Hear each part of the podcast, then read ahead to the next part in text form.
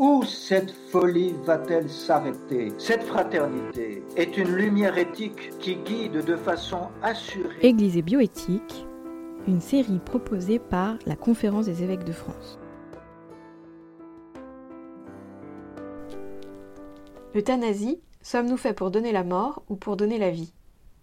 En légalisant l'euthanasie ou le suicide assisté, on remet en cause l'interdiction de donner la mort, ceci au dépend de toute culture d'accompagnement de la fin de vie.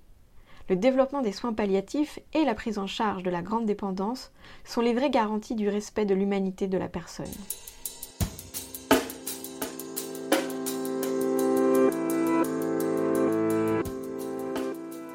Depuis 1999, de nombreuses mesures concernant l'accès aux soins palliatifs, la co-responsabilité médecin-patient et la prévention de l'acharnement thérapeutique sont mises en œuvre.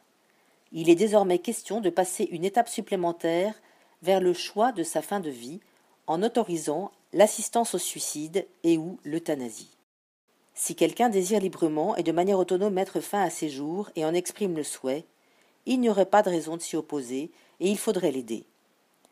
Par ailleurs, les agonies longues et douloureuses, jugées comme inhumaines, ne devraient plus être imposées au patient ni à son entourage. Mais cette vision libertaire occulte trois enjeux éthiques majeurs et symbolise la fin du modèle bioéthique français. En premier, la permission du suicide assisté mettra inévitablement un coup de frein au développement des soins palliatifs. En effet, la loi de 2016 allant dans le sens du développement d'une véritable culture palliative, est encore loin d'être appliquée. Ensuite, si les agonies de certains patients sont pénibles, elles le sont le plus souvent principalement pour la famille et l'entourage, et non pour le patient qui ne demande en général pas à mourir et dont la souffrance peut être soulagée grâce aux soins palliatifs. Faut-il mettre fin à la vie des personnes agonisantes pour répondre à l'angoisse des proches? Enfin, Autoriser quelqu'un à entrer dans une logique du suicide revient à coopérer avec cette logique du désespoir, en contradiction totale avec les efforts déployés pour la prévention du suicide. Faut-il remettre en cause l'interdit de donner la mort, fondateur de toute paix sociale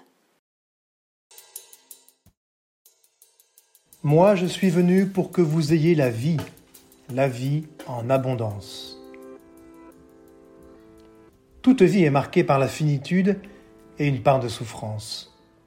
Face à l'obstacle de la mort, nous sommes invités à reconnaître que nous ne sommes pas pleinement maîtres de notre vie, qu'elle est un don précieux de Dieu, de qui nous venons et vers qui nous allons. Face à l'angoisse de la mort, il importe aux membres de l'Église d'accompagner ceux qui souffrent et de soulager au mieux la douleur.